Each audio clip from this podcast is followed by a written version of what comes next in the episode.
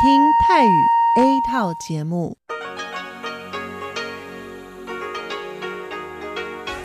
ที่นี่ สถานีวิทยุเรดิโอไต้หวันอินเตอร์เนชันแนล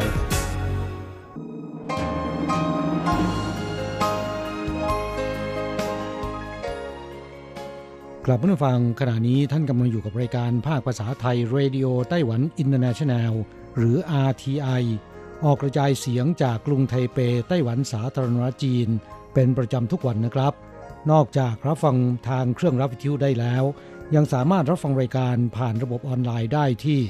thai.rti.org.tw หรือที่ RTI Fanpage นะครับ ขอเชิญติดตามรับฟังรายการของเราได้ ตั้งแต่บัดนี้เป็นต้นไป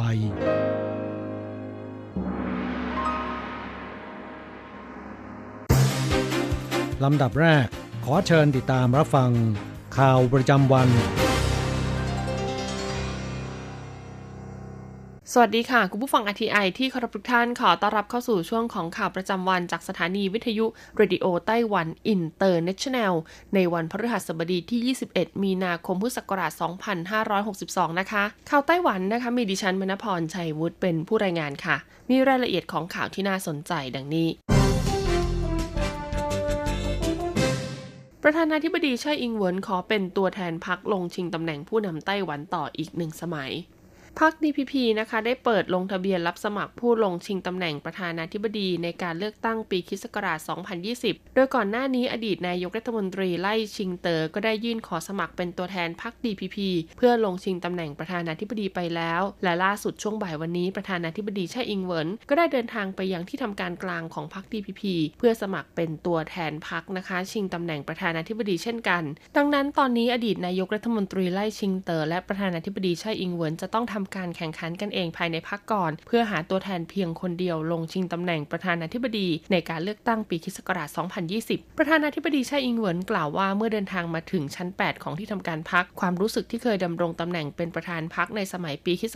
2008 ก็หวนกลับมาอีกครั้ง ตอนนั้นนะคะพรรคประสบปัญหาทางการเงินอย่างรุนแรง จนต้องยกเลิกสัญญาเช่าชั้นที่ 8 ไป จนกระทั่งสถานการณ์ทางการเงินของพรรคกลับมาดีขึ้น จึงกลับมาเช่าชั้นที่ 8 อีกครั้งและปรับปรุงให้เป็นห้องประชุมวางแผนนโยบาย และโครงการสำคัญต่างๆ ของประเทศ พร้อมกันนี้ยังย้ำว่าความรับผิดชอบในฐานะของประธานาธิบดีไต้หวันจำเป็นต้องมี 3 เงื่อนไขสำคัญ ประกอบด้วย 1. ต้องกล้าเผชิญหน้ากับภัยคุกคามจากจีนแผ่นดินใหญ่ เสริมสร้างการกระชับความสัมพันธ์กับนานาชาติ เพื่อปกป้องความมั่นคงให้กับภูมิภาค และ 2. ต้องกล้าที่จะรับผิดชอบต่อการปฏิรูป และก้าวผ่านคำวิพากษ์วิจารณ์ต่างๆ พร้อมรับแรงกดดันเพื่อนำพาประเทศก้าวเดินไปข้างหน้า และ 3 นะคะ ต้องไม่เป็นดาวเด่นเพียงผู้เดียว แต่ต้องเป็นผู้นำที่ดีที่พร้อมรับผิดชอบต่อทุกอย่างที่เกิดขึ้น เป็นศูนย์รวมใจของพรรคสามารถรวบรวมพลังของสังคม และสนับสนุนให้เกิดการขับเคลื่อนไปในทิศทางเดียวกันได้ ซึ่งตัวเธอเองนะคะก็มีคุณสมบัติสอดคล้องตามเงื่อนไขทั้ง 3 ข้อนี้ จึงตัดสินใจนะคะ กลับมาสู้เพื่อขอเป็นตัวแทนพรรค DPP ลงชิงตำแหน่งผู้นำไต้หวันต่ออีกหนึ่งสมัย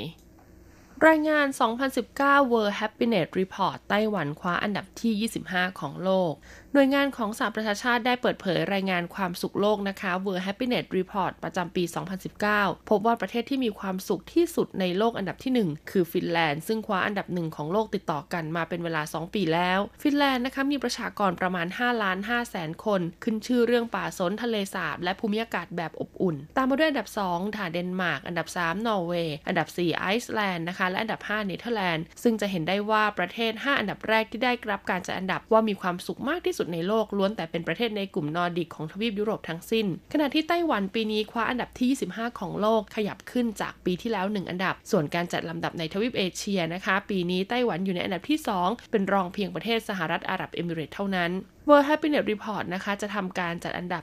156 ประเทศทั่วโลกเกี่ยวกับความสุขของประชากรทุกปี โดยพิจารณาจากปัจจัยอันประกอบด้วยผลิตภัณฑ์มวลรวมต่อประชากร ความมั่นคงทางเศรษฐกิจนะคะ สวัสดิการสังคม อายุขัยเสรีภาพทางสังคม ความเอื้อเฟื้อเผื่อแผ่ตลอดจน ระดับการทุจริตคอร์รัปชันของรัฐบาล โดยในทวีปเอเชียนะคะ นอกจากสหรัฐอาหรับเอมิเรตส์ในอันดับที่ 21 แล้วก็ไต้หวันอันดับที่ 25 ที่มีรายงานความสุขติดอยู่ใน 100 อันดับของโลกแล้ว ก็ยังมีประเทศสิงคโปร์ค่ะในอันดับที่ 34 ไทยอันดับที่ 52 เกาหลีใต้ 54 ญี่ปุ่น 58 ฮ่องกง 76 และจีนแผ่นดินใหญ่ 93 ส่วนประเทศที่มีความสุขน้อยที่สุดนะคะในโลก 5 อันดับแรก ได้แก่ซูดานใต้ สาธารณรัฐแอฟริกากลาง อัฟกานิสถาน แทนซาเนีย และรวันดาส่งออกผลไม้ไต้หวันคึกคัก สับปะรดสีทองเป็นอันดับหนึ่ง รู้หรือไม่คะว่าในบรรดาผลไม้ไต้หวันที่ส่งออกไปขายยังต่างประเทศ ผลไม้ชนิดใดได้รับความนิยมมากที่สุดคำตอบก็คือสับปะรดสีทองค่ะคุณผู้ฟังหรือที่ภาษาจีนเรียกว่าจินจวนฟงหลีนั่นเอง เพราะสับปะรดสายพันธุ์นี้มีกลิ่นหอมเนื้อสับปะรดนะคะ ชุ่มฉ่ำแล้วก็มีรสหวานอร่อยกว่าสายพันธุ์อื่นๆ จนเป็นที่ได้รับความนิยมในตลาดต่างประเทศ โดยเฉพาะช่วง 3 ปีที่ผ่านมา ถือได้ว่าเป็นผลไม้ที่มียอดการส่งออกเพิ่มขึ้นต่อเนื่อง จนเป็นอันดับหนึ่งของไต้หวัน คณะกรรมการการเกษตรไต้หวันสาธารณรัฐจีน เปิดเผยว่าความนิยมที่มีต่อสับปะรดสีทองของไต้หวันทำให้ภาครัฐต้องส่งเจ้าหน้าที่ลงไปพูดคุยให้คำปรึกษาเกษตรกร ที่เพาะปลูกสับปะรดและผู้ประกอบการค้าส่ง เพื่อร่วมมือกันควบคุมดูแลมาตรฐานราคานะคะ คุณภาพผลผลิต และปริมาณผลผลิตให้เพียงพอต่อความต้องการของตลาดโลก โดยยอดการส่งออกปีนี้ตั้งแต่เดือนกุมภาพันธ์จนถึงปัจจุบันทะลุ 10,000 ตันแล้ว เพิ่มจากช่วงเวลาเดียวกันของปีที่แล้วนะคะ 230%เลยทีเดียว นับว่าเป็นข่าวดีอย่างยิ่งสำหรับกลุ่มเกษตรกร โดยเฉพาะเมืองผิงตงนะคะ ซึ่งเป็นพื้นที่หลักของการเพาะปลูกสับปะรดสีทองในไต้หวัน โดยประเทศที่มียอดการสั่งซื้อสับปะรดมากที่สุด 2 อันดับแรกนะคะ ได้แก่ญี่ปุ่นและจีนแผ่นดินใหญ่ ซึ่งตอนนี้ตลาดค้าส่งผลไม้หลายแห่งในกรุงปักกิ่งและนครเซี่ยงไฮ้ต้องติดประกาศรับนะคะบุคลากรมาทำหน้าที่ปอกสับปะรดเพิ่ม พร้อมเสนอเงินเดือนสูงถึง 60,000 เหรียญไต้หวัน บวกกับโบนัสอีก 20,000 เหรียญไต้หวัน เรียกว่าสับปะรดสีทองกลายเป็นราชาของผลไม้ไต้หวันไปแล้วล่ะค่ะ ส่วนมะฮอกกานีแลนด์มาร์คใหม่ของการถ่ายภาพที่เมืองเจียยี่ สวนสาธารณะบริเวณเกาะกลางถนนซือเซียนเมืองเจียอี้ มีการเพาะปลูกต้นมะฮอกกานีนะคะ เรียงรายอยู่เป็นจำนวนมาก ดังนั้นเมื่อเข้าสู่ช่วงปลายฤดูใบไม้ผลิก่อนจะเปลี่ยนเป็นฤดูร้อน ใบของต้นมะฮอกกานีจำนวนมากก็จะร่วงหล่นลงมาเต็มพื้นทางเดินในสวนสาธารณะ ช่วยสร้างบรรยากาศสุดโรแมนติกนะคะ เหมือนกับฉากในซีรีส์เกาหลีให้กับสวนบนเกาะกลางถนนแห่งนี้ จนกลายเป็นแลนด์มาร์คใหม่ล่าสุดของเมืองเจียอี้ที่ดึงดูดช่างภาพจากทั่วไต้หวันให้เก็บบันทึกภาพความสวยงาม เทศบาลเมืองเจียอี้เปิดเผยว่าในช่วงปลายฤดูใบไม้ผลิสภาพภูมิอากาศของเมืองเจียอี้นะคะ จะส่งผลให้ใบไม้ของต้นไม้จำนวนมากตามสวนสาธารณะต่างๆเนี่ยร่วงหล่นลงมาทำให้หลายพื้นที่ของเมืองเจียอี้กลายเป็นสถานที่ที่มีบรรยากาศสุดโรแมนติก ดังนั้นใครที่ชื่นชอบการถ่ายรูปบรรยากาศแบบนี้ จึงเหมาะมากที่จะเดินทางมาท่องเที่ยวเมืองเจียอี้ในช่วงนี้ โดยเฉพาะบริเวณสวนเกาะกลางถนนซือเซียน ที่มีการรายล้อมไปด้วยต้นมะฮอกกานีจำนวนมากนะคะเมื่อใบของต้นมะฮอกกานีร่วงหล่นลงมากองรวมกันจนมีความหนาระดับหนึ่ง ก็จะทำให้พื้นของสวนแห่งนี้เปรียบเสมือนถูกปรูพรมด้วยใบไม้สีน้ำตาล เหลืองและส้มสลับกัน เป็นระยะทางยาวเกือบ 100 เมตร หลังจากที่ใบมะฮอกกานีนะคะ ร่วงหล่นลงมาหมดแล้วก็จะเข้าสู่ฤดูร้อน ดอกของต้นมะฮอกกานีก็จะเริ่มเบ่งบาน และเปลี่ยนบรรยากาศของสวนแห่งนี้ให้สวยงามเป็นอีกรูปแบบหนึ่ง ไต้หวันอุณหภูมิสูงขึ้นใกล้เคียงฤดูร้อน แต่มีโอกาสเจอฝนตกต่อเนื่องในสุดสัปดาห์ รองศาสตราจารย์อูเต๋อหลงแห่งคณะวิทยาศาสตร์บรรยากาศ มหาวิทยาลัยแห่งชาติจงยังนะคะ กล่าวว่าอุณหภูมิทั่วไต้หวันในวันนี้จะสูงขึ้นกว่า 20 องศาเซลเซียส ใกล้เคียงกับอุณหภูมิในช่วงฤดูร้อน ภาคเหนือมีอุณหภูมิเฉลี่ยช่วงกลางวันนะคะ 31 องศาเซลเซียส ภาคกลาง 31 องศาเซลเซียส ภาคใต้ 33 องศาเซลเซียส และภาคตะวันออก 30 องศาเซลเซียส ส่วนพื้นที่หมู่เกาะโดยรอบค่ะ ก็จะมีอุณหภูมิเฉลี่ยประมาณ 30 องศาเซลเซียส แต่ในช่วงสุดสัปดาห์นี้ไปจนถึงวันพุธหน้าอิทธิพลของลมมรสุมตะวันออกเฉียงเหนือ ที่มีปริมาณไอ้น้ำสูงนะคะ อาจส่งผลให้อุณหภูมิสูงที่วัดได้นะคะ บริเวณภาคเหนือและภาคตะวันออกเฉียงเหนือเนี่ยลดลงเฉลี่ยจากวันนี้ประมาณ 7-8 องศาเซลเซียส ส่วนพื้นที่อื่นๆ อาจจะมีอุณหภูมิลดลง 2-4 องศาเซลเซียส ขณะที่อุณหภูมิต่ำสุดที่วัดได้นะคะ อาจลดลงเฉลี่ยจากวันนี้ 13-14 องศาเซลเซียส นอกจากนี้สภาพอากาศนะคะ จะมีความชื้นสูงทำให้มีฝนตกทั่วไต้หวัน ดังนั้นจึงขอเตือนประชาชนให้พกอุปกรณ์กันฝนทุกครั้งที่ออกจากบ้าน7 e เ e ่ e อในไต้หวันเกือบ 400 สาขาไม่ได้เปิดให้บริการตลอด 24 ชั่วโมง สืบเนื่องมาจากร้านสะดวกซื้ออย่าง7 e เ e ่ e อในประเทศญี่ปุ่นหลายสาขาไม่ได้เปิดให้บริการตลอด 24 ชั่วโมง เพราะปัจจัยด้านต้นทุนที่สูงและจำนวนบุคลากรไม่เพียงพอ จึงส่งผลให้ผู้บริหาร7 e เ e ่ e ของไต้หวัน ตัดสินใจนำมาตรการดังกล่าวมาใช้แก้ปัญหากับ7 e เ e ่ e ในไต้หวันเกือบ 400 สาขา จากทั้งหมด 5,336 สาขาทำให้ปัจจุบัน7 e เ e ่ e ในไต้หวันไม่ได้เปิดให้บริการตลอด 24 ชั่วโมงทุกแห่ง ด้วยสาขาที่มีการกำหนดเวลาเปิดปิดนั้นก็จะให้บริการตั้งแต่ 7 โมงเช้าถึง 5 ทุ่มของทุกวัน ซึ่งส่วนใหญ่7 e เ e ่ e ที่กำหนดเวลาเปิดปิด จะมีสาขาอยู่ในอาคารสำนักงาน สถาบันการศึกษาห้างสรรพสินค้า หรือบริเวณที่ไม่มีผู้คนพลุกพล่านในเวลากลางคืน ผู้บริหารเซเว่นนะคะเปิดเผยว่าการกำหนดเวลาเปิดปิดของ7 e เ e ่ e อในแต่ละสาขาจะต้องมีการยื่นขออนุญาตก่อน และพิจารณาตามความเหมาะสมเป็นรายกรณีไป ดังนั้นแม้ว่าบางสาขาจะไม่ได้เปิดให้บริการตลอด 24 ชั่วโมง แต่คุณภาพของการให้บริการและคุณภาพสินค้ายังคงต้องมีมาตรฐานเทียบเท่ากับสาขาที่เปิดให้บริการตลอด 24 ชั่วโมงดังเดิม นอกจากนี้เพื่อให้คุณภาพการบริการครบครันมากขึ้นนะคะ จึงคาดการว่าในปีนี้ค่ะ7 e เ e ่ e ในไต้หวันอีกประมาณ 266 สาขาเนี่ยจะดึงเอาภาคธุรกิจอื่น ๆ มาร่วมมือกันขยายพื้นที่จำหน่ายสินค้า ขยายประเภทสินค้า และขยายรูปแบบการบริการให้สะดวกรวดเร็ว ตอบสนองความต้องการของผู้บริโภคในยุคดิจิทัล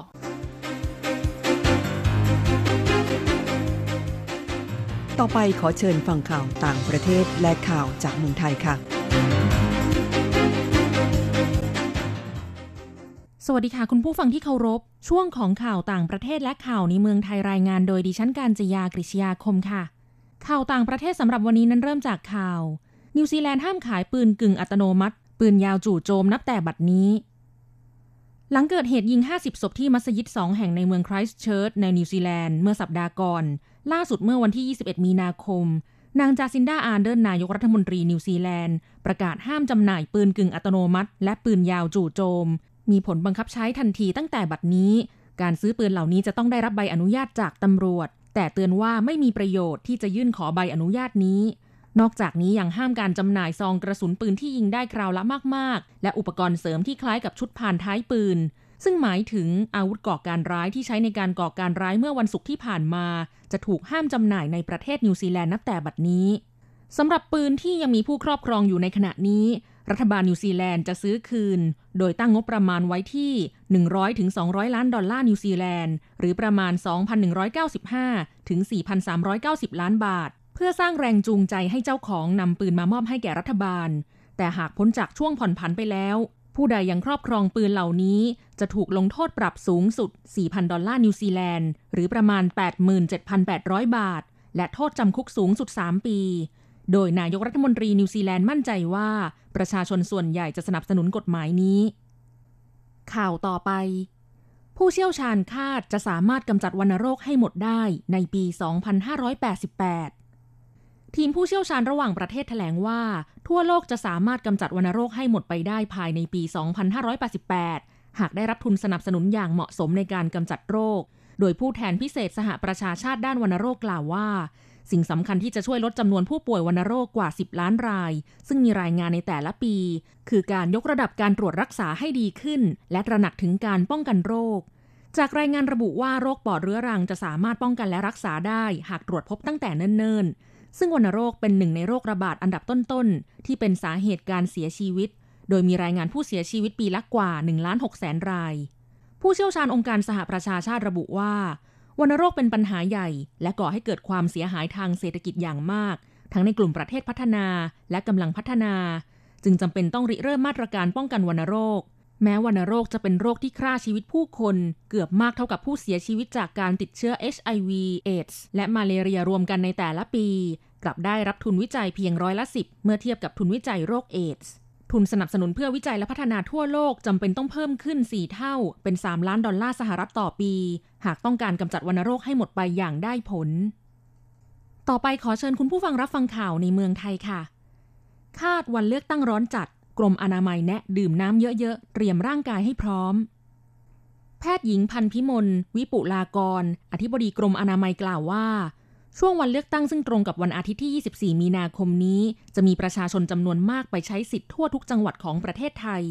กรมอุตุนิยมวิทยาคาดการณ์ว่าอุณหภูมิช่วงวันที่ 19 ถึง 25 มีนาคมนี้ อาจสูงถึง 40 องศาเซลเซียส ประชาชนจึงควรเตรียมร่างกายให้พร้อม เนื่องจากสถานที่เลือกตั้งบางแห่งอาจอยู่ในพื้นที่กลางแจ้ง อากาศร้อนจัดทำให้เสียเหงื่อมาก ควรดื่มน้ำอย่างน้อย 8-10 แก้วหรือมากกว่า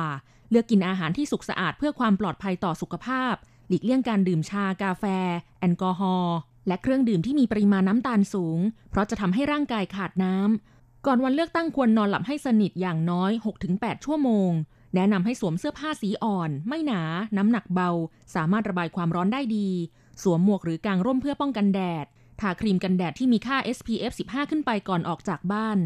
สำหรับกลุ่มเสี่ยงสตรีมีครรภ์ผู้สูงอายุและผู้มีโรคประจำตัว ควรมีผู้ดูแลร่วมเดินทางด้วย ป้องกันอุบัติเหตุหากมีอาการหน้ามืดวิงเวียน หรือเป็นลมเมื่อเจออากาศร้อนจัด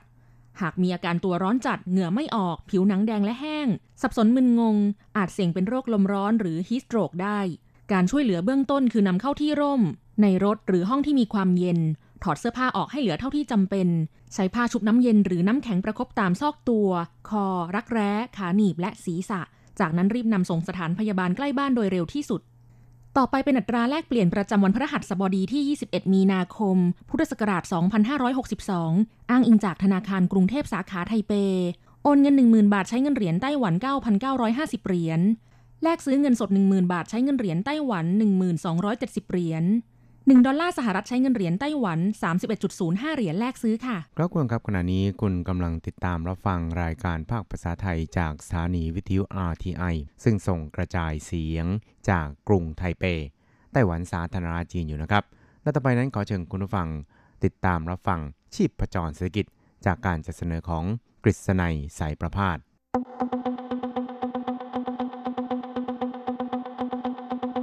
กิจก้าวไกลประชาสุขสันต์จับชีพจรเศรษฐกิจสู่บันไดแห่งความผาสุก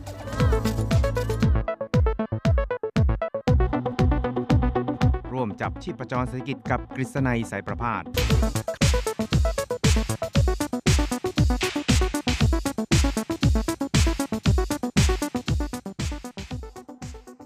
วัสดีครับคุณผู้ฟังที่รักและเคารพทุกท่านครับ ผมกฤษณัยสารพาดก็กลับมาพบกับคุณผู้ฟังอีกครั้งหนึ่งครับ ในช่วงเวลาของ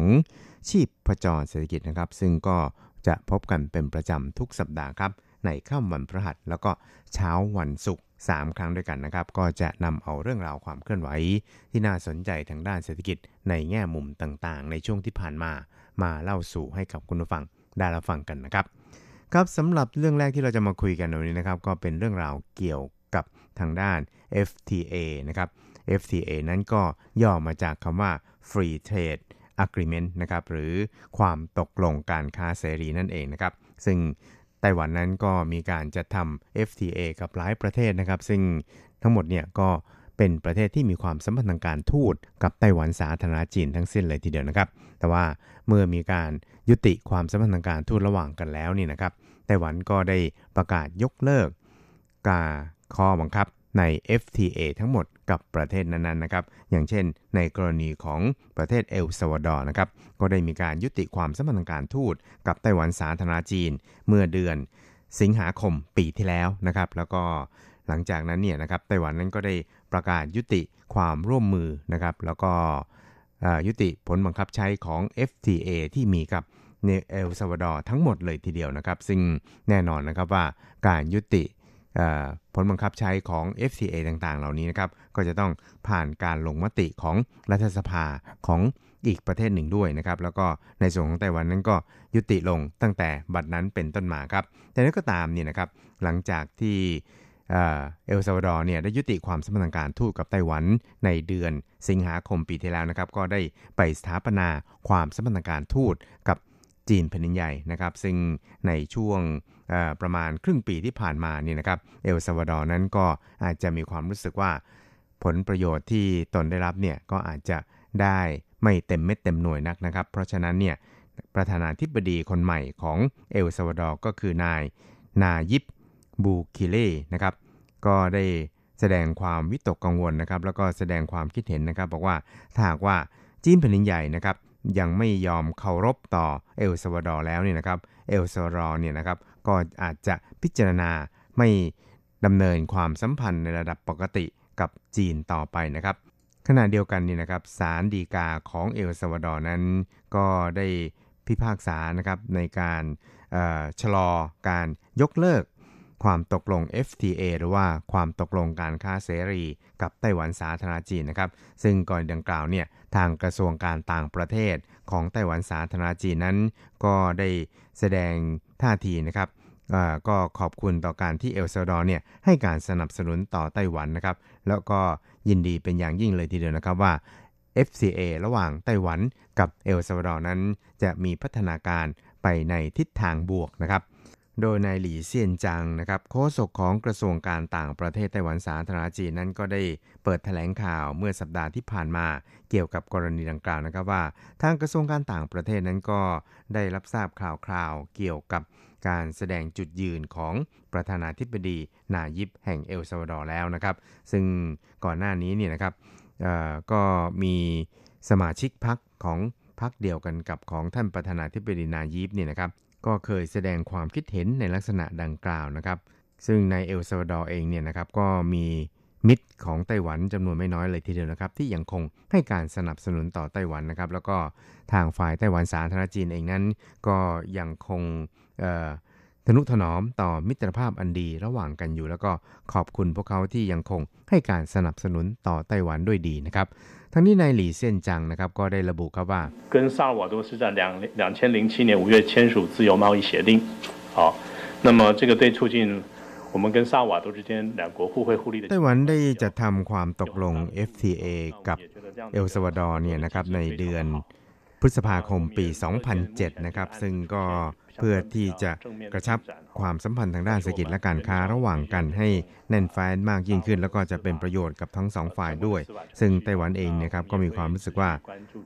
ความร่วมมือหรือว่ากลไกความร่วมมือระหว่างกันนั้น ก็สามารถที่จะทำงานต่อไปได้ด้วยดีนะครับ แล้วก็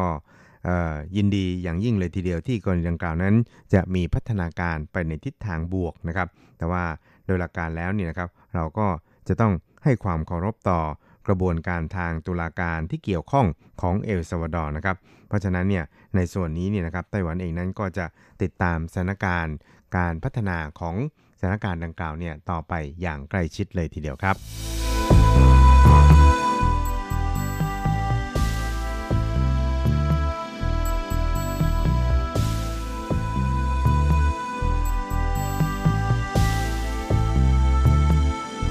ครับอีกเรื่องครับเราไปดูเกี่ยวกับการกลับเข้ามาลงทุนในไต้หวันของนักธุรกิจไต้หวันในเมืองจีนนะครับ ซึ่งตอนนี้เนี่ยก็มีข่าวข่าวออกมาแล้วนะครับว่า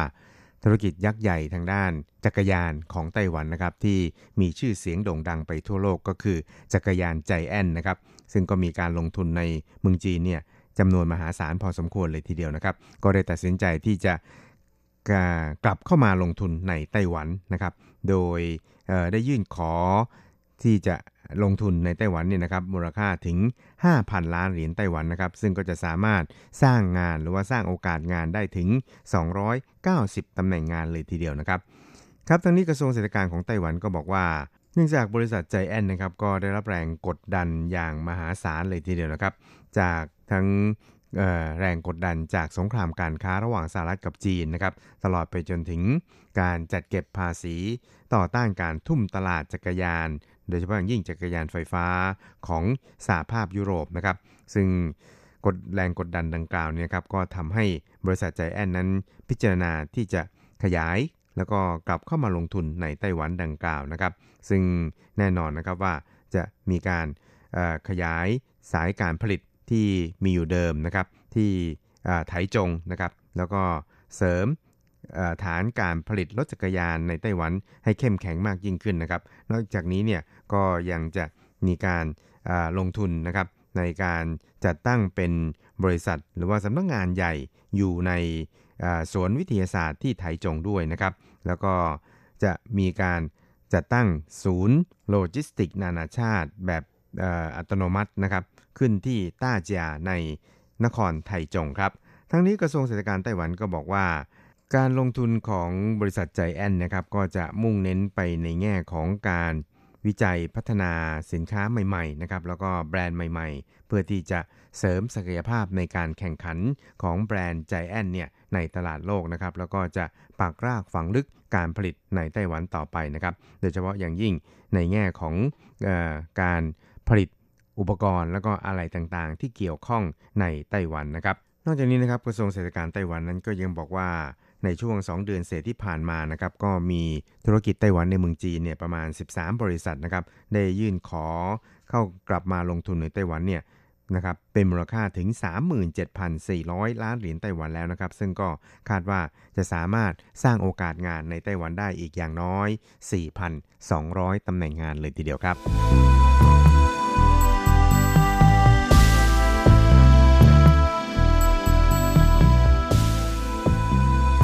ครับอีกเรื่องนึงครับเราไปดูกันที่ข่าวคราวเกี่ยวกับกรณีที่ท่านผู้ว่าการนครเก่าสงนะครับก็คือนายหานกัวยีนะครับ ซึ่งตอนนี้เนี่ยก็รู้สึกว่ามินได้กลายเป็นกระแสหานฟีเวอร์ในไต้หวันนะครับ ซึ่งนายหานเนี่ยก็ได้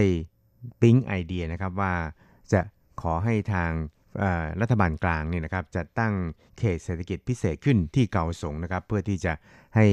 เศรษฐกิจของเกาสงนั้นสามารถที่จะพัฒนาเติบใหญ่ต่อไปได้ครับนี้ก็ตามนี่นะครับในส่วนของการจัดตั้งเขตเศรษฐกิจ หรือว่าเขตการค้าเสรีเป็นอำนาจหน้าที่ของส่วนกลางนะครับก็คือรัฐบาลกลางนั่นเองครับเพราะฉะนั้นเนี่ยในส่วนนี้นะครับก็จำเป็นอย่างยิ่งครับที่จะต้องได้รับความเห็นชอบจากทางส่วนกลางด้วยนะครับเพราะฉะนั้นเนี่ยในส่วนนี้นะครับก็เรียกว่าอาจจะยังคงมีอุปสรรคพอสมควรเลยทีเดียวนะครับ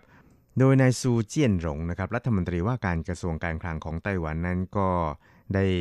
หยิบยกเอาบทความชิ้นหนึ่งนะครับของสื่อมวลชนในไต้หวันตั้งแต่เมื่อปี 2014 นะครับที่บอกว่าเคเศรษฐกิจเสรีนั้น มันไม่อาจที่จะทำให้เศรษฐกิจเนี่ยสามารถพุ่งทะยานไปได้โดยราบรื่นนะครับ แล้วก็มีความเห็นว่า เขตท่าเรือการค้าเสรีที่มีอยู่ในปัจจุบันนั้นก็สามารถแสดงบทบาทของตนเองได้อย่างเต็มที่แล้วครับ ส่วนทางด้านนายเจิ้งเจินเมานะครับรองประธานสภาพัฒนาแห่งชาติของไต้หวันสาธารณจีนนั้น ก็ได้ระบุนะครับบอกว่าตอนนี้เนี่ยก็ยังเป็นช่วงที่สถานการณ์สงครามการค้า ระหว่างสหรัฐกับจีนนั้นยังคงคุกรุนนะครับยังไม่มีวิแววว่าจะยุติลงเมื่อใดนะครับ เพราะฉะนั้นเนี่ยหากมีการจัดตั้งเขตเศรษฐกิจเสรีขึ้นมาแล้วนี่นะครับ มันก็อาจจะทำให้ทุนจากเมืองจีนเนี่ยนะครับทะลักเข้ามาในเขตดังกล่าว แล้วก็อาจจะทำให้สินค้าที่ประทับตราว่า made in China เนี่ยนะครับกลายเป็น made in ไต้หวันไปได้นะครับ ซึ่งก็นอกจากนี้นะครับท่านนายกรัฐมนตรีซูเจินชางนั้นก็ ได้แสดงความวิตกกังวลนะครับถ้าว่ามีการจัดตั้งเขตเศรษฐกิจเสรีดังกล่าวขึ้นมาแล้วนี่นะครับ ก็อาจจะทำให้ไต้หวันถูกมองว่าเป็นผู้ที่สมรู้ร่วมคิดกับจีนก็เป็นไปได้ครับ เพราะฉะนั้นเนี่ยประเด็นดังกล่าวนั้น ก็เรียกได้ว่ายังคงเป็นประเด็นที่จะต้องถกเถียงกันอีกสักระยะหนึ่งครับ ทั้งนี้นะครับกรณีดังกล่าวเนี่ยนายสู่เจียนหลงนะครับรัฐมนตรีว่าการกระทรวงการคลังของไต้หวันนั้น ก็ได้แสดงความคิดเห็นในเรื่องนี้ครับว่า我要借借用这个中国时报在二零一四年六月六号的社论里面提到，自由经济示范区没办法ครับเขาก็บอกว่าก็ต้องขออ้างบทความคอลัมน์ในวันที่ 6 มิถุนายนปี 2014 ของหนังสือพิมพ์ชนะไทม์นะครับ ที่ได้ระบุนะครับบอกว่าเขตสาธิต ของเขตเศรษฐกิจเสรีเนี่ยนะครับมันไม่อาจที่จะเศรษฐกิจที่ชะงักกันอยู่เนี่ยนะครับสามารถที่จะพัฒนาแล้วก็พุ่งต่อไปข้างหน้าได้นะครับ นอกจากนี้เนี่ยในบทความดังกล่าวนั้นก็ยังได้ระบุว่า เขตที่เรียกว่าท่าเรือการค้าเสรีที่เรามีอยู่ในขณะนี้เนี่ยนะครับ มันก็สามารถแสดงบทบาทของมันได้อย่างเต็มที่อยู่แล้ว เพราะฉะนั้น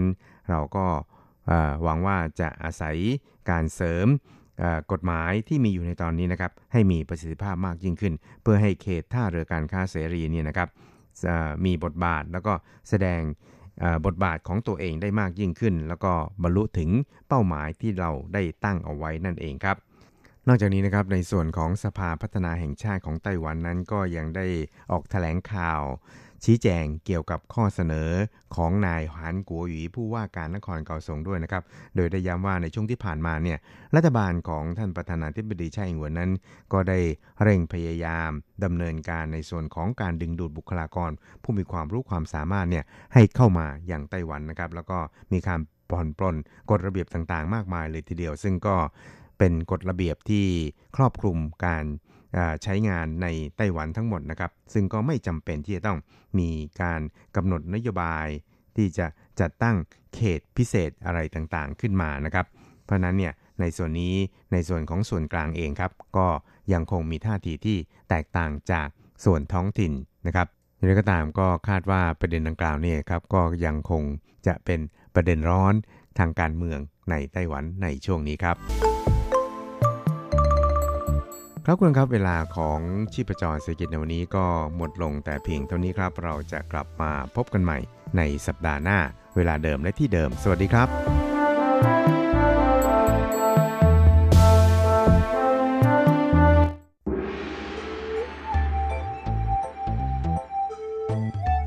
ถึงโลกจะหมุนไว RTI ก็หมุนทัน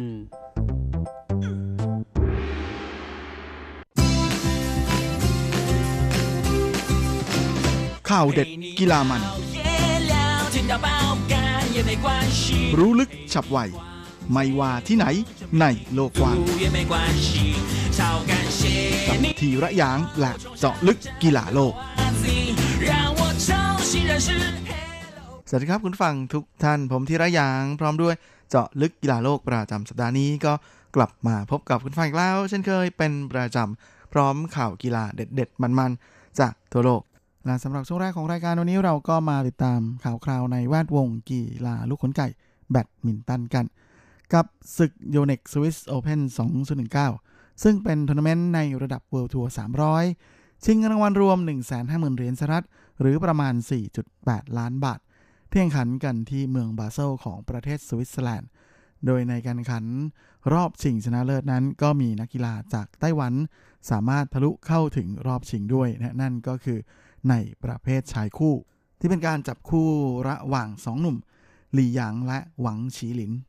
ซึ่งคู่นี้นั้นก็เพิ่งจะมาจับคู่เล่นด้วยกันเพียงแค่ 3 เดือนเท่านั้นเอง โดยทั้งสองหนุ่มหลี่หยางและหวังฉีหลินนั้นก็สามารถที่จะ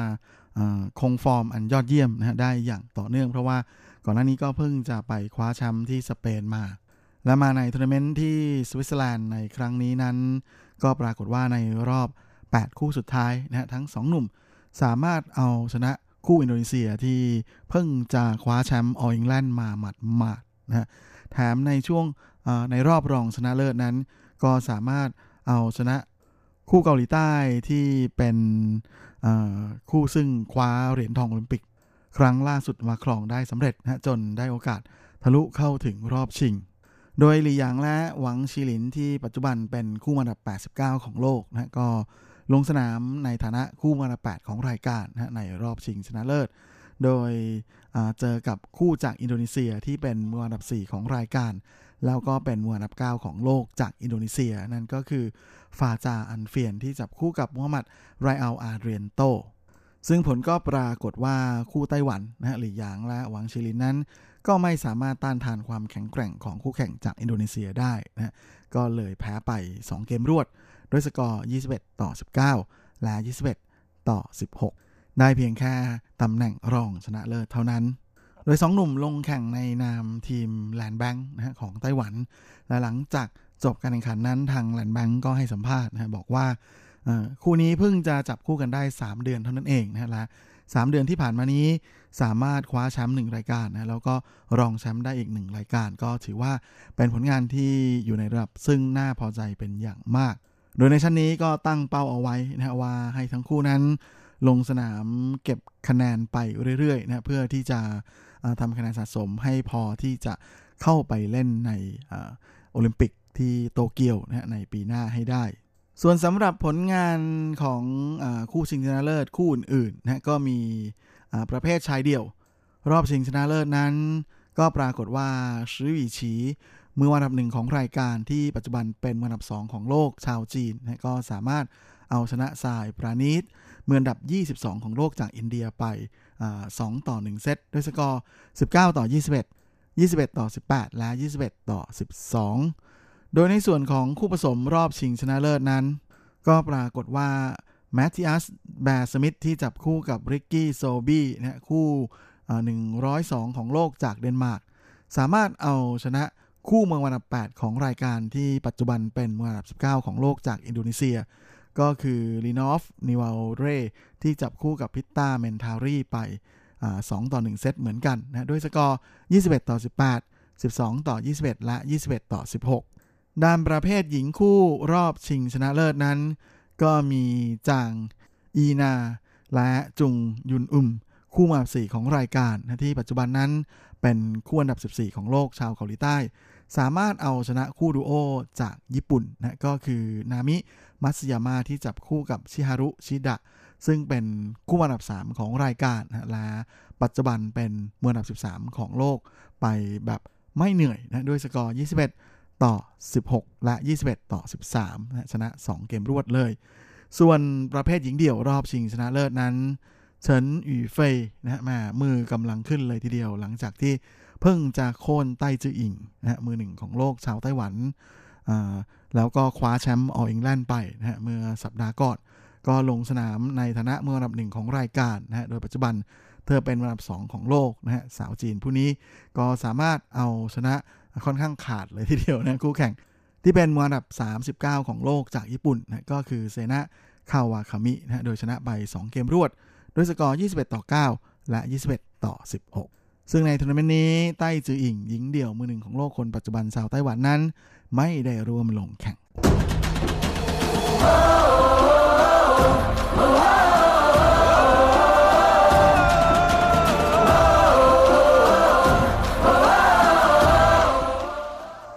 ทีนี้มากันที่ข่าวคราวในแวดวงกีฬาเทนนิสกันบ้างนะฮะ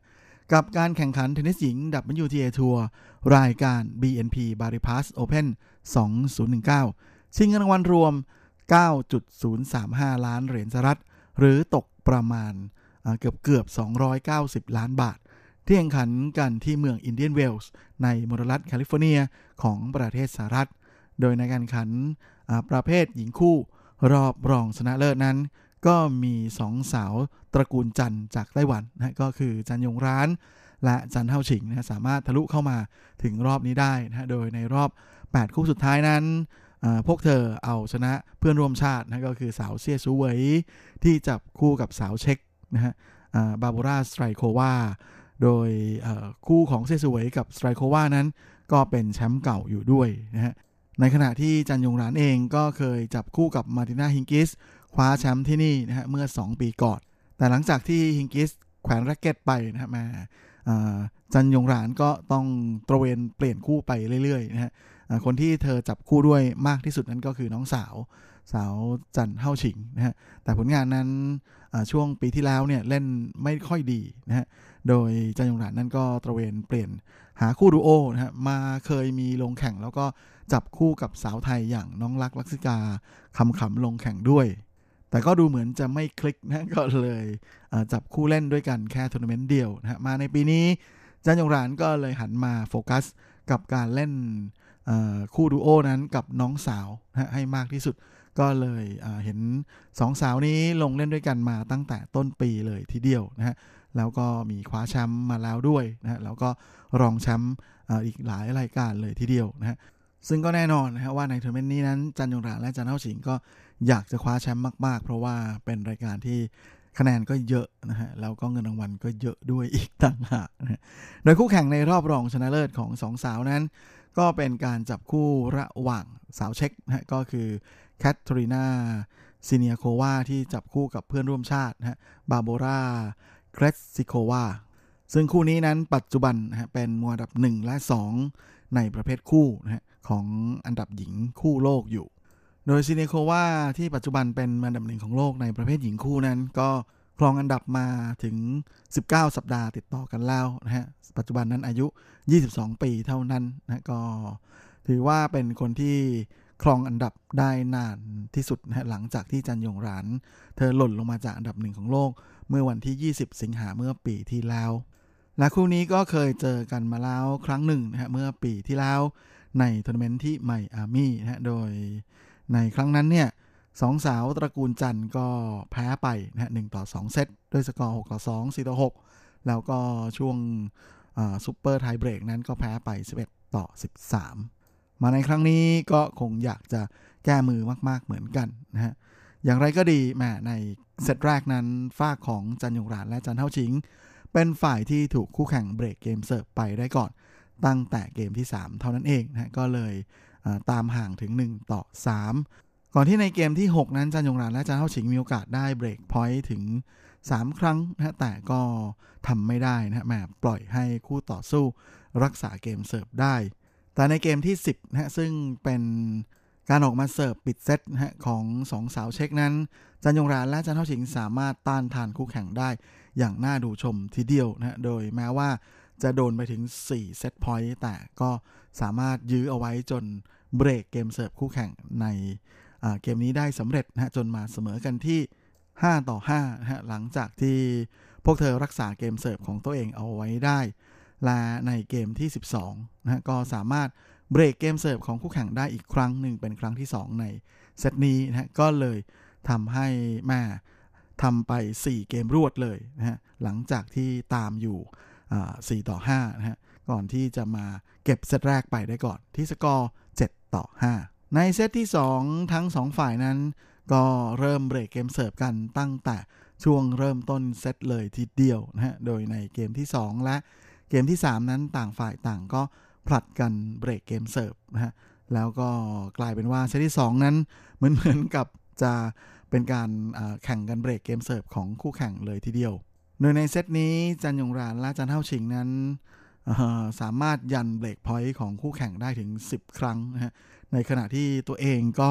โดนคู่แข่งยันเบรกพอยต์ไปถึง 7 ครั้งเหมือนกันนะฮะโดยในจำนวนนี้มีอยู่ 3 ลูกนะฮะที่ 3 แต้ม 3 คะแนนที่เป็นแมตช์พอยต์ด้วยนะฮะซึ่งจันยงรานและจันเท่าชิงเก็บไม่ได้นะหลังจากที่เสมอกัน 6 ต่อ6นะฮะต้องมาตัดสินกันในช่วงไทเบรกนะฮะและเป็นช่วงไทยเบรกนี้เองที่สองสาว ต้องเสียเซตนี้ไปนะด้วยคะแนน 7 ต่อ 5 ทั้งคู่เลยต้องมาตัดสินกันในเซตที่3นะที่แข่งกันในระบบซูเปอร์ไทยเบรกนะฮะดวลกันแต้มต่อแต้มเลยใครถึง 10 แต้มก่อน เป็นฝ่ายชนะ แต่ต้องมีคะแนนมากกว่าคู่แข่ง 2 แต้มขึ้นไป ซึ่งก็ปรากฏว่าจันยงรานและจันเท่าชิงเหมือนจะช็อตไปดื้อเลยในช่วงเริ่มต้นเซตนะฮะพอตามห่างถึง 1 ต่อ 6 เลย แม้ว่าหลังจากนั้นพวกเธอจะทำ5แต้มรวด นะจนไล่ตามมาตีเสมอที่ 6 ต่อ 6 แต่จู่ๆก็กลับช็อตไปอีกแล้วนะฮะเพราะว่าเสียไปอีก 4 แต้มรวด ก็เลยแพ้ไปนะฮะในเซตที่ 3 ด้วยสกอร์ 6 ต่อ 10นะเป็นนั้นว่าตกรอบที่รอบรองชนะเลิศนะโดยแพ้ไป 1 ต่อ 2 เซตอย่างน่าเสียดายทีเดียว ในส่วนของประเภทหญิงเดี่ยวนั้นในรอบชิงชนะเลิศนะก็ปรากฏว่าเบียงค่าอันเดรสคูนะสาวแคนาดา สามารถพลิกล็อกเอาชนะแองเจลิกแคเบอร์มือ 8 ของโลกจากเยอรมันไป 2 ต่อ 1 เซตนะด้วยสกอร์ 6 ต่อ 4 3 ต่อ 6 และ 6 ต่อ4นะโดยเป็นการคว้าแชมป์ในระดับดับ WTA ทัวร์รายการแรกเลยนะฮะของสาวอันเดรสคูที่ปัจจุบันนั้นเป็นมวลดับ 60 ของโลกนะฮะสาวแคนาดาผู้นี้ก็เพิ่งจะมีอายุแค่ 18 ปีเท่านั้นด้วย ก็เลยทำให้เธอขึ้นแท่นนะฮะอยู่ในระดับ 4 ของอันดับนักเทนนิสที่คว้าแชมป์รายการนี้ซึ่งอายุน้อยที่สุดไป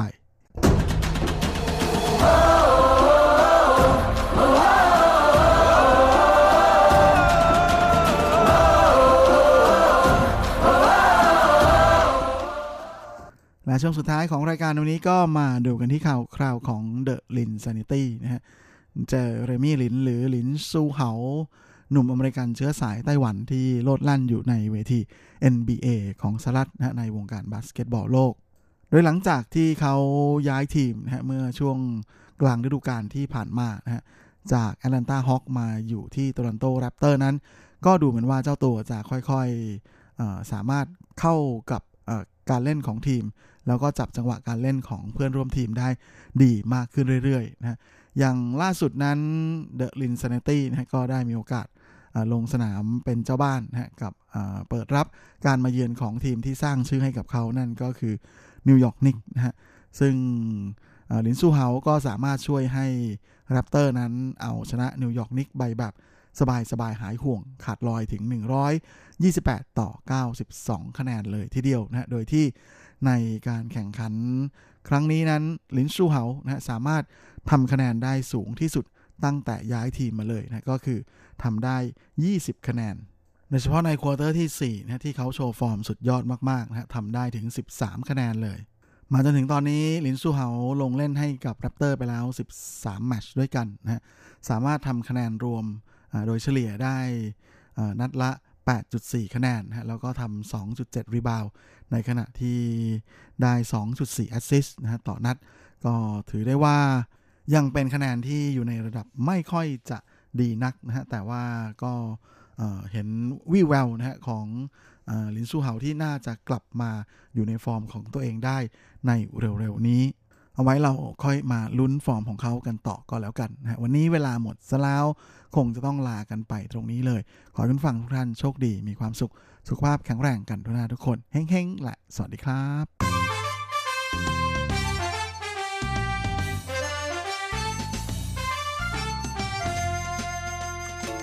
ไม่ว่าคุณจะชอบทาน คุณจะชอบทำหรือคุณจะชอบชิม หมุนมาฟังที่นี่ เรามีความอร่อย พร้อมเสิร์ฟให้คุณทุกสัปดาห์กับรายการเลาะรั้วครัวไต้หวันดำเนินรายการโดยดีเจยุ้ยมณพรชัยวุฒิอยากจะชวนมา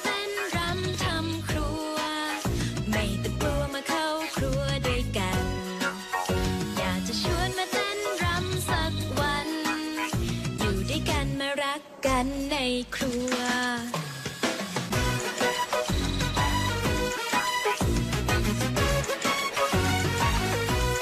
วสวัสดีค่ะ คุณผู้ฟัง RTI ที่เคารพทุกท่านขอต้อนรับเข้าสู่รายการเลาะรั้วครัวไต้หวันค่ะ รายการที่จะนำเสนอเรื่องราวของความอร่อยที่เกิดขึ้นในไต้หวันนะคะดำเนินรายการโดยดิฉันดีเจยุ้ยมณพรชัยวุฒิค่ะสำหรับเรื่องราวความอร่อยของเราในสัปดาห์นี้นะคะ บอกเลยแหละค่ะว่า มีความเกี่ยวข้องกับเครื่องดื่มอีกแล้ว เพราะว่าช่วงนี้นะคะ อากาศก็เริ่มร้อนแล้วนะคืออุณหภูมิเนี่ยต้องบอกเลยว่าสวิงสเวียงสวีวีวีมากๆเลยทีเดียวนะคะ ตอนเช้าร้อนตอนบ่ายร้อนมาก ตอนเย็นตอนกลางคืน หนาวมากซะงั้น เออนะ เรียกได้ว่าจับทางไม่ถูกเลยทีเดียวละค่ะ ดังนั้นในช่วงที่อุณหภูมิขึ้นขึ้นลงลงแบบนี้นะคะ สิ่งหนึ่งที่จะช่วยเยียวยาใจเราแน่ให้รู้สึกผ่อนคลายนะคะ ไปกับสภาพอากาศที่อ๋อจะไปทางไหนกันแน่อะไรอย่างเงี้ยนะคะ ก็คือเรื่องราวของการหาเครื่องดื่มมาจิบ คุณผู้ฟังเคยเป็นไหมดิฉันน่ะเป็น คือยุ้ยเนี่ยนะถ้าเกิดว่าน้ำตาลตก คือช่วงไหนที่รู้สึกว่าเฮ้ยนอยห่อเหี่ยว เหมือนง่วงนอนตลอดเวลาเนี่ยนั่นหมายความว่าช่วงนั้นน้ำตาลตกค่ะคุณผู้ฟังก็จะต้องรีบหาเครื่องดื่มอร่อยๆนะคะ มาดื่มกัน ดังนั้นพออยู่ในไต้หวันค่ะ ก็ต้องบอกเลยว่าถือว่าอยู่ถูกที่มากๆเลยนะเพราะไต้หวันเนี่ยเขาขึ้นชื่อว่าเป็นโลกของเครื่องดื่มแบบเขย่าเขย่าเลยทีเดียวนะคะ เพราะว่าตั้งแต่ร้านสะดวกซื้อยันพัตคารหรูหรือว่าห้างสรรพสินค้าต่างๆเนี่ยก็มีการจำหน่ายเครื่องดื่มแบบเขย่าเขย่าเนี่ยแหละค่ะ ซึ่งส่วนใหญ่แล้วนะคะ เครื่องดื่มของเขาเนี่ยก็จะมีส่วนผสมของชานะคะ เป็นหลักเลยทีเดียวค่ะ เพราะว่าไต้หวันเนี่ยขึ้นชื่อเรื่องชาอยู่แล้ว ก็คือการนำเอาชานะคะ มาอัดแอปอ่านะมาเขาเรียกว่าดัดแปลงประยุกต์นะคะ กับเครื่องดื่มอื่น ๆ ค่ะ ให้มีรสชาติที่กลมกล่อมมากขึ้น ซึ่งต้องบอกเลยว่าบางอย่างเนี่ยอืมคือเอามาปรับปรุงแล้วก็ดื่มได้นะคะ แล้วก็อร่อยเลย แล้วก็กลายเป็นเมนูที่ได้รับความนิยมมาก ๆ แต่บางอย่างเนี่ยก็บอกเลยว่าไม่ไหวจริง ๆ ค่ะ บางเครื่องดื่มเนี่ยนะดื่มแล้วเนี่ยรู้สึกเลยว่าเหมือนกำลังรับประทานยาแก้ไอเด็กอยู่อะไรประมาณนั้นเลยนะคะ แต่ไม่ว่าจะรสชาติไหนอะไรยังไงก็ตามนะคะ สุดท้ายแล้วค่ะ ก็อยู่ที่ตัวคุณผู้ฟังเนี่ยแหละค่ะ ว่าคุณผู้ฟังเป็นสายไหน อย่างดิฉันเองเนี่ยเป็นสายชอบดื่มเครื่องดื่มที่ไม่มีนมผสมอยู่ ดังนั้นอะไรก็ตามที่ไม่มีนมผสมอยู่เนี่ยจะชอบมากๆ บางคนเนี่ยชอบดื่มเครื่องดื่มที่มีนมผสมอยู่อะไรอย่างเงี้ยนะคะ บางคนชอบหวานนำบางคนชอบเปรี้ยวนำบอกเลยว่าสุดท้ายแล้วก็อยู่ที่ตัวคุณเองแหละค่ะเป็นคนตัดสินใจเลือกว่าคุณชอบเครื่องดื่มแบบไหนนะคะ ซึ่งเรื่องราวความอร่อยของเราในสัปดาห์นี้เกริ่นมายืดยาวค่ะ เกี่ยวข้องกับเครื่องดื่ม แต่เป็นเครื่องดื่มไต้หวันที่คนฮ่องกงชอบมากากโอ้ยฟังแล้วก็แบบน่าภาคภูมิใจเหมือนกันนะคะ กับการที่เราเนี่ยจะมีเครื่องดื่มประจำชาติของเราเนี่ยไปขายในพื้นที่อื่น ๆ ที่ไม่ใช่ชาติของเรา ซึ่งอย่างเช่นเมืองไทยตอนนี้ก็มีอะไรล่ะโคโค่ใช่ไหมมีแบรนด์ 50 นะคะ มีโคเอเตะที่เขาบอกว่าเป็นแบรนด์มาจากอาอู่ซื้อหลันนะคะ หรือว่าจะเป็น Tiger c h u g a นี่นะที่เขาก็ได้มีการแบบว่าไปเปิดสาขาอยู่ที่เมืองไทย มีลุยซ่าคอฟฟี่ด้วยนะนะคะ ที่เปิดสาขาอยู่ที่เมืองไทยเช่นเดียวกัน ซึ่งเนี่ยแหละค่ะก็เกิดจากความนิยมชื่นชอบของคนในชาตินั้นๆที่เดินทางมาเที่ยวไต้หวันแล้วก็โอ้โหยหามากๆนะคะ เป็นกระแสมากๆ จนสุดท้ายแล้วเขาก็ตัดสินใจไปเปิดสาขาค่ะ แต่ที่เมืองไทยเนี่ยยังไม่เยอะเท่าไหร่ฮ่องกงเนี่ยเยอะกว่าเพราะฮ่องกงเนี่ยอยู่ห่างจากไต้หวันแค่ชั่วโมงเดียวเท่านั้นเอง ดังนั้นบอกเลยว่าที่ฮ่องกงเนี่ยมีร้านเครื่องดื่มไต้หวันไปเปิดสาขาอยู่เยอะมากๆนะคะ จะมีร้านไหนกันบ้างต้องบอกเลยว่าวันนี้เรามีมาฝากกัน เป็น 10 อันดับร้านเครื่องดื่มไต้หวันที่ถูกใจคนฮ่องกงอ่านะ แล้วก็มีสาขาอยู่ในฮ่องกงด้วยนะคะ เอาเป็นว่า ฟังให้จบ ฟังจบแล้วอยากดื่มรีบเดินออกไปเลยค่ะ เพราะว่าไต้หวันเนี่ยสาขาเยอะกว่าฮ่องกงอย่างแน่นอนและที่สำคัญทุกร้านที่ไปเปิดที่ฮ่องกงดิฉันบอกเลยว่าดิฉันดื่มมาหมดแล้ว เออ แล้วก็การันตีได้ว่าทุกร้านเนี่ยคุณภาพ very good จริง ๆ ค่ะ ช่วง เปิดตำรา ความอร่อย เรามาเริ่มต้นกันที่อันดับ 10 เลยค่ะ กับร้านที่มีชื่อว่ามี่เค่อเซี่ยนะคะ หรือภาษาอังกฤษก็คือร้าน Milkshop ซึ่งพอไปอยู่ฮ่องกงเนี่ยกลายเป็น Milkshaนะเป็น Milksha นั่นเองนะคะ แต่ว่าที่ไต้หวันเนี่ยเขาจะเขียนว่า Milkshop โลโก้ของทางร้านก็จะเป็นสีเขียวเป็นแบบว่ารูปแบบว่าเหมือนต้นหญ้านะคะ แล้วก็มีน้องวัวอ่านะแล้วก็มีในแบบว่าสัญลักษณ์ของตัวอักษรชื่อร้านเนี่ยเป็นสีน้ำตาลนะคะคุณผู้ฟัง ซึ่งต้องบอกเลยค่ะฟังชื่อว่า Milkshop เครื่องดื่มที่ขึ้นชื่อของเขาก็จะต้องเป็นเครื่องดื่มที่มีส่วนผสมของนมนั่นเองนะคะ ซึ่งนะเจ้าร้าน Milkshop เนี่ยนะคะ ต้องบอกเลยว่ามีสาขาอยู่ในไต้หวันเยอะมากๆ ราคาจำหน่ายเนี่ย ถ้าเทียบกับร้านเครื่องดื่มทั่วไปแล้วก็จะสูงกว่านิดหน่อย เพราะว่าแก้วกลางของเขาเนี่ยจะสตาร์ทที่ประมาณ 55 เหรียญไต้หวัน ส่วนถ้าเป็นแก้วใหญ่เนี่ยจะอยู่ที่ประมาณ 70-80 เหรียญไต้หวันนะคะ ซึ่งแก้วใหญ่ของเขาก็คือแก้วปกติของร้าน CoCo อะไรประมาณเนี้ยคุณผู้ฟัง นั่นก็เป็นเพราะว่าร้านนี้นะคะ เครื่องดื่มที่มีส่วนผสมของนมทั้งหมดเขาใช้นมสดไม่ได้ใช้นมผงค่ะ และที่สำคัญนะคะเขาก็ยังมีการนำเอาผลไม้ตามฤดูกาลนะคะ รวมถึงผักต่างๆ ที่สามารถนำมาทำเป็นส่วนผสมได้ ซึ่งส่วนใหญ่เขาจะใช้พวกผักอินทรีย์ ผลไม้อินทรีย์เหล่านี้นะมาทำค่ะเป็นส่วนประกอบของเครื่องดื่มด้วย โดยเมนูของร้าน Milkshop ที่คนฮ่องกงถูกใจมากๆนะคะ แล้วก็ขายดีมากๆที่ฮ่องกงเลยเนี่ยก็คือเมนูที่มีชื่อว่า芋頭เซียนหนายค่ะ หรือพูดง่ายๆก็คือเป็นนมใส่เผือกบดนั่นเองนะคะ เพราะว่าเผือกของร้านนี้เนี่ยจะมีความหวานมันอยู่ในตัว พอเจอนมเข้าไปแล้วนะคะ ที่มีรสชาติกลมกล่อมอยู่แล้วนมสดเนี่ยนะก็บอกเลยว่าเป็นส่วนผสมที่ลงตัวมากๆ แล้วก็สามารถรับประทานได้ทั้งแบบร้อนแล้วก็แบบเย็นเลยทีเดียวนะคะ ก็เลยกลายเป็นอันดับ 10 ที่ถูกใจคนฮ่องกง ต่อมาในอันดับที่ 9 ค่ะ คือร้านที่มีชื่อว่าหวานจั่วอินชานะคะ หรือในชื่อภาษาอังกฤษก็คือโบบาชีนั่นเอง ร้านนี้หากใครนะคะ เคยฟังรายการเลาะรั้วครัวไต้หวันในเทปอดีตอดีตอ่าก็คงจะเคยได้ยินเรื่องราวของร้านนี้ เพราะอะไร เพราะว่าร้านนี้นะคะเขามีในส่วนของอ่าเมล็ดไข่มุกที่ต้องบอกเลยว่าหลากหลายสีสันมากๆ ซึ่งช่วงหนึ่งก็เป็นกระแสมากๆ ร้านบ้าอะไรก็ไม่รู้คุณผู้ฟังมีเมล็ดไข่มุกถึง 8 รสชาติให้เลือกกันเลยทีเดียวนะคะ ซึ่งเนี่ยแหละค่ะด้วยความที่มีความหลากหลายของเมล็ดไข่มุกรวมถึงนะคะเขาเรียกว่าเป็นเครื่องดื่มที่มีการใส่ในส่วนของศิลปะลงไปด้วย ก็เลยทำให้คนฮ่องกงเนี่ยชื่นชอบมากๆ เพราะว่าสีของเครื่องดื่มเนี่ยมีความสวยงามที่สำคัญบางบางบางบางอย่างนะนอกจากจะสวยแล้ว รสชาติก็ดีด้วยนะคะ เรียกง่าย ๆนะคะว่าถ่ายรูปลงโซเชียลได้ไม่อายใครอย่างแน่นอน แต่ดื่มแล้วรสชาติจะเป็นที่ถูกใจหรือเปล่านั้น ก็อยู่กันที่นานาจิตตังเนาะซึ่งล่าสุดนะคะ พอเขาไปเปิดที่อ่าฮ่องกงด้วยนะเขาก็มีชื่อเพิ่มเติมขึ้นมาค่ะว่าเป็นชื่อว่า one so นะคะ วันที่แปลว่า 1 ค่ะ o n e 1แล้วก็ z o นะคะ ก็สามารถหาเป็นชื่อนี้ก็ได้ หรือว่าจะเป็นโบป้าทีก็ได้ b o b a t ที่แปลว่าน้ำชาก็ได้นะคะ เอาเป็นว่าหากใครอยู่ฮ่องกง แล้วอยากทานชาไข่มุกสีสันสดใส แบบว่าชาไข่มุกที่แบบเน้นความอาร์ตกับความอร่อย คือดิฉันชิมแล้วไงดิฉันรู้สึกว่าเออถ้าเทียบกับร้านอื่นที่ขายชาไข่มุกร้านนี้คือเน้นความอาร์ตจริง ๆ ถ่ายรูปสวยจริง ๆ ก็ร้านนี้แหละค่ะที่ทำชาไข่มุกรูปโปเกมอนออกมานะคะถามว่ารสชาติเป็นยังไงเต็ม 10 ยุ้ยให้ร้านนี้สัก 6 ก็พอเอากลางๆนะคะ ไม่อยากให้สูงมากจนเกินไป แต่ถ้าอยากได้กระแสนะคะ ได้ยอดไลค์บน Facebook IG จากการถ่ายรูปเครื่องดื่มในไต้หวัน แล้วก็ร้านนี้เต็ม 10 ยุ้ยให้ไปเลย 20 ค่ะ ต่อมาในอันดับที่ 8 ค่ะ คือร้านที่มีชื่อว่าชุนซุยถัง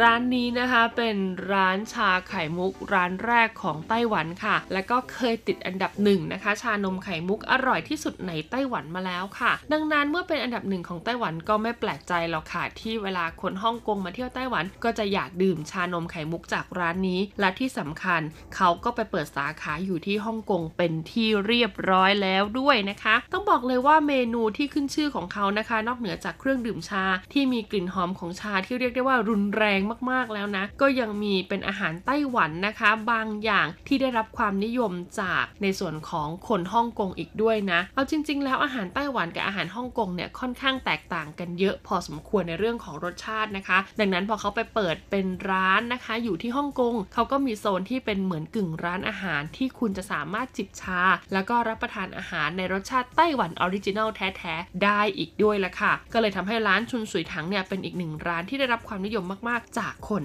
ฮ่องกงต่อมาในอันดับที่ 7 ค่ะ กับร้านที่มีชื่อว่า เจิ้นจู่ตาน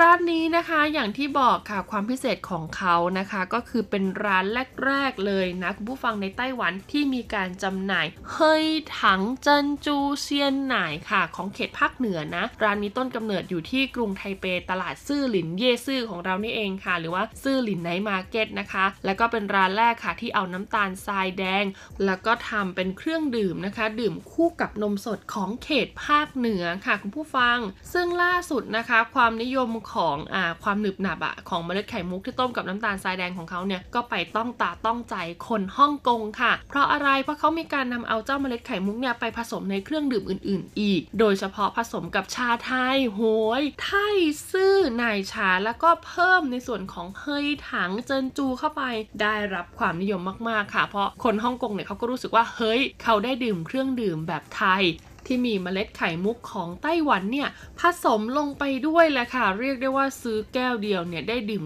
2 สัญชาติเลยนะคะ แต่ยุ้ยบอกเลยว่าถ้าคุณผู้ฟังไปดื่มเครื่องดื่มร้านนี้ในไต้หวันหรือฮ่องกงก็ตาม อย่าสั่งเมนูนี้เด็ดขาด เพราะว่าชาไทยของเขาเนี่ยไม่อร่อยเลย คุณผู้ฟัง อันนี้เราพูดกันตรงๆ คือเราเป็นคนไทยถูกไหมเราทานอาชาไทยหรือว่าชาเย็นเนี่ยมาหลากหลายเจ้าแล้วนะคะ ในเมืองไทย ดังนั้นพอมาเจอคนไต้หวันชงชาเย็นปุ๊บบอกเลยว่าโอ้ดิฉัน ดื่มแล้วรู้สึกเย็นชาขึ้นมาทันที แนะนำว่าให้ดื่มเป็นออริจินัลของทางร้านจะดีกว่านะคะ ต่อมาในอันดับที่ 6 ค่ะ คือร้านที่มีชื่อว่า The o l e ร้านนี้ก็อยู่ที่ไต้หวันเช่นเดียวกันนะคะ คุณผู้ฟังบอกเลยว่าที่ไต้หวันเนี่ยมีสาขาไม่เยอะนะ แต่ในส่วนของที่ฮ่องกงค่ะ ด้วยความที่ร้านเนี่ยมีเอกลักษณ์ในเรื่องของรูปแบบแก้ว การตกแต่งร้านที่ออกแนวโมเดิร์นร่วมสมัยนะคะ ก็เลยทำให้แพ็กเกจของร้านเนี้ยเป็นที่ต้องตาต้องใจของคนฮ่องกงค่ะ แล้วก็ตัดสินใจไปเปิดสาขาอยู่ที่ฮ่องกงนะคะ ร้านของเขาเนี่ยมีเครื่องดื่มที่ค่อนข้างหลากหลายเลยทีเดียว แล้วก็มีในส่วนของตัวกาแฟด้วยนะ แก้วไม่ใหญ่มากค่ะ แต่ว่ารสชาติดีเลยทีเดียวนะดิฉันเคยซื้อมาดื่มอยู่ประมาณ 2-3 ครั้งนะคะ ในไทเปรู้สึกว่าจะมีอยู่แค่ 2 สาขาเองมั้งนะ แต่ว่าทั้ง 2 สาขาในยคุณภาพไม่ได้แตกต่างกันมากนะคะ แล้วก็ราคาจำหน่ายเนี่ยก็ถือว่าใช้ได้นะ อยู่ที่ประมาณ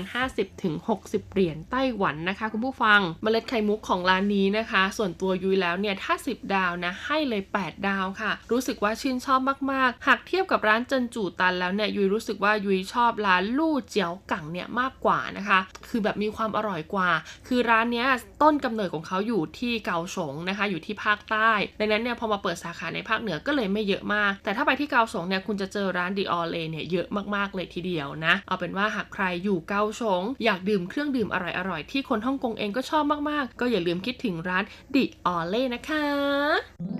ใไล่กันมาจนถึงอันดับ 6 แล้วนะคะ บอกเลยว่ายังเหลืออันดับ 5 ถึงอันดับ 1 ค่ะ คุณผู้ฟัง ซึ่งอันดับ5ถึงอันดับ1เนี่ยบอกเลยว่าถ้าจะมาอัดพูดกันในสัปดาห์นี้เวลาคงจะไม่พอค่ะ เพราะเราเหลือเวลาอีกน้อยนิดมากๆเลย เอาเป็นว่าเราจะมาต่อกันในสัปดาห์หน้านะคะ กับเรื่องราวความอร่อยของเครื่องดื่มในไต้หวันที่คนฮ่องกงชื่นชอบมากๆ จนเขาต้องตัดสินใจไปเปิดสาขาที่ฮ่องกงกันเลยละค่ะ บอกเลยว่าอันดับ 5 ถึงอันดับ1เนี่ยโอ้โหโอ้โห พูดแล้วทุกคนจะต้องอ๋ออ๋ออ๋ออ๋อนะคะ เพราะว่าเป็นแบรนด์ดังจริง ๆ นะ แล้วก็เป็นแบรนด์ที่เรียกได้ว่า เดินไปทางไหนในไต้หวันเนี่ย คุณก็จะพบเห็นร้านขายเครื่องดื่มเจ้าเหล่านี้เต็มไปหมดเลย แล้วก็บางร้านนะคะ มีไปเปิดสาขาที่เมืองไทยด้วยแหละค่ะสำหรับวันนี้ลาไปก่อนนะคะ สวัสดีค่ะเธอเลือกใช้ในฝัน ฉันไม่ได้ไปต่อคงจะมีเพียงอย่างเดียวเกี่ยวกับฉันที่ฉันชอบแค่แค่ยืนตรงนี้ กินกว่าคนไหนที่ได้อยู่ใกล้เธอ ได้ไม่